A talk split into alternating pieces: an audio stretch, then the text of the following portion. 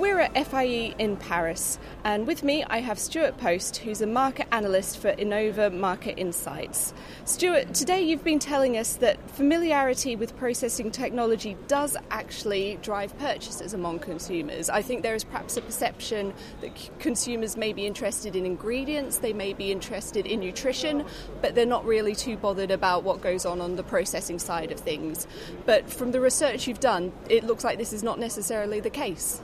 Yeah, it's actually on the contrary. Uh, it's also part of our one of our trends for this year that um, brands are communicating more about how the product is also being made, what kind of processing technologies they use, uh, rather than just the uh, ingredients that are in the product. Um, and it's, it's, a very interesting research we did uh, in-house uh, as Innova Market Insights we asked consumers how familiar they were with a certain um, food processing technology, and consequently, we asked like how likely are you to uh, purchase or how interested are you actually in uh, buying such products? And then for very simple um, technologies like pasteurizing and uh, microwaving, which uh, most consumers are already familiar with because it's such a, a common food processing technology, the purchase intention was also much higher or the acceptance was also much higher than for um, technologies that sounded yeah, much more technical and unfamiliar.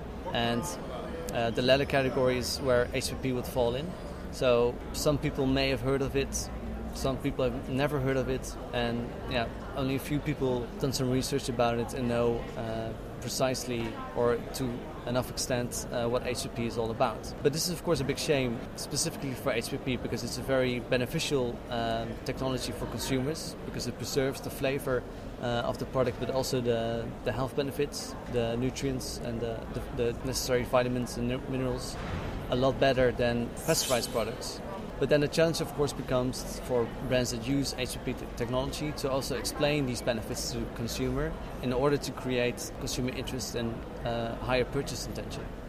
And so you've got these brands that are, are, making the most of HPP, they're using it, but they, they face the challenge of explaining to consumers why HPP is significant. So, how are you seeing people do this? Well, there's two challenges I would say. First, um, you want to communicate as much uh, as you can uh, on the product. Um, some brands have very limited space for, for explaining this, and um, they would just have a simple claim of HPP. Uh, other brands decide to devote a few sentences on HPP uh, technology. Uh, others use symbols to clearly explain like what are the benefits and how does this technology actually work. Um, but a lot of times, smart brands will have a very clear story, usually in a video format or with some fun animations on their website for people or consumers that are more interested in um, how the product is actually made.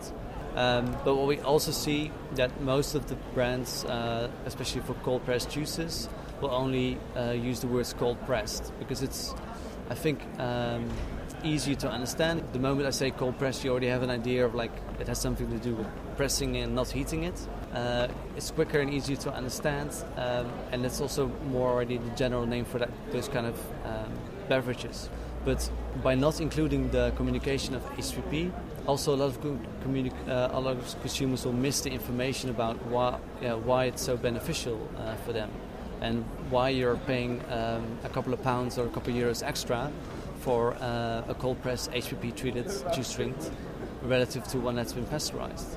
Because they're both uh, they could be next to each other in the chilled uh, juice drink segment but the price difference of course is substantial and in getting that HPP message across to consumers, something you've, you've identified and something you've started to see in the aisles is that brands are actually turning to humour, which, which sounds like a strange way to try and explain processing technology, but, but this is something that brands are doing.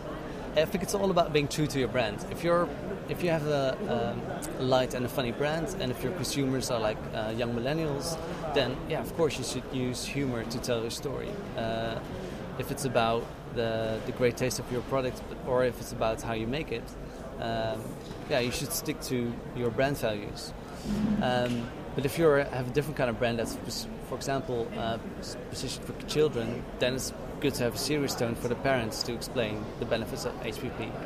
So it really depends on your audience. Uh, it really depends on your style, you know, your brand, uh, what kind of language you, you should use in explaining HPP. Stuart Post, thank you very much. You're very welcome. Thank you.